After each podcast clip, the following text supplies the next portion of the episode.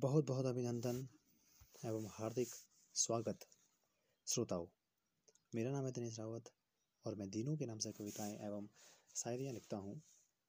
आप सबके सम्मुख फिर से पुनः प्रस्तुत हुआ हूँ अपनी एक कविता के साथ। कविता का विषय है वह। ध्यान से सुनिएगा, शुरुआत करते हैं हम। हवा उठा ले गई दूर उसे, अज से अजनबी करते हुए छिप ना सका वह रूप बदल कर।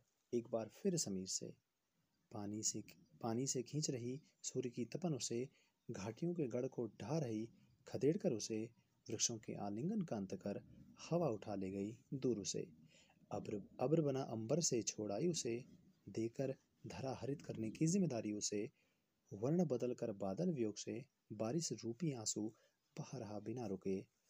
हवा उठा ले गई दूर उसे, अज से अजनबी करते हुए बहुत बहुत धन्यवाद। बने रहिएगा।